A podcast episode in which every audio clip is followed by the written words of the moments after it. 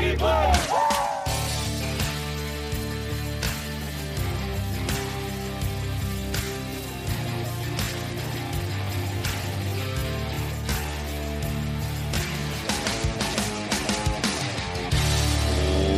back to the One Two Kentucky Blue podcast. I'm your host, Coach John Spurlock. Thank you so much for tuning in today.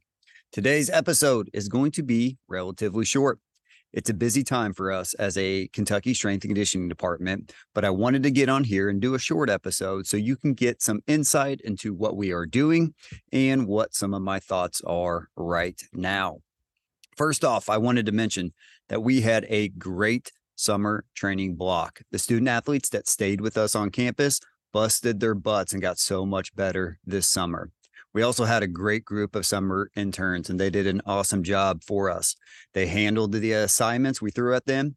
They were engaged during their internship curriculum activities, and they made a positive impact on our program. And I wanted to say thank you to them. So thank you, Katie Parkinson, Calista Robinson, Teague Johnson, Nick, Nick Singleton, Peyton Brown, Jim Meyer, Sheridan Detman, and Kelvin One. We are fortunate enough to have Coach Meyer, Brown, and Singleton stay on with us as coaching assistants. And then Sheridan's going to be joining us in January once she gets done playing her final season of collegiate volleyball.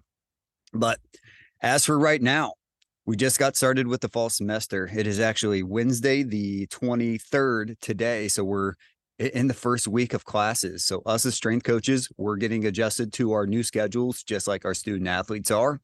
We're making sure that our programming is on point, and most of us are getting to work with our incoming freshmen for the first time.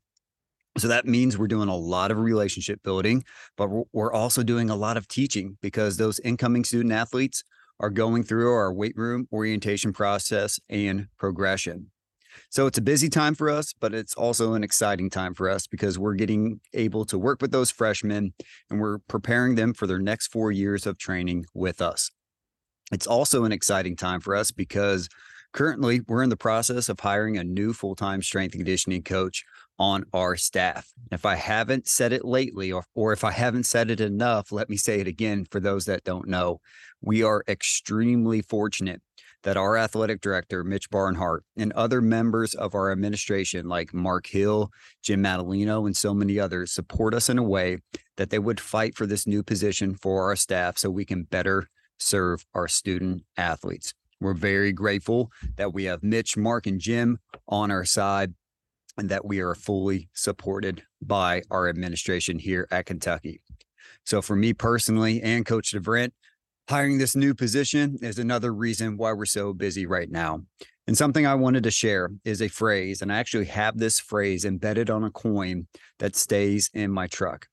And the phrase is "Luctor et emergo," which is Latin, and it translates to translates to "I struggle and I emerge."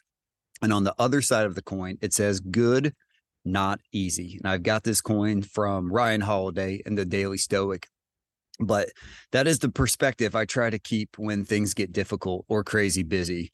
Everything we have at UK and specifically UK strength and conditioning, it's good and it's really good, but it's not always easy. And if it was easy, we would never grow. We would never understand what our true potential was.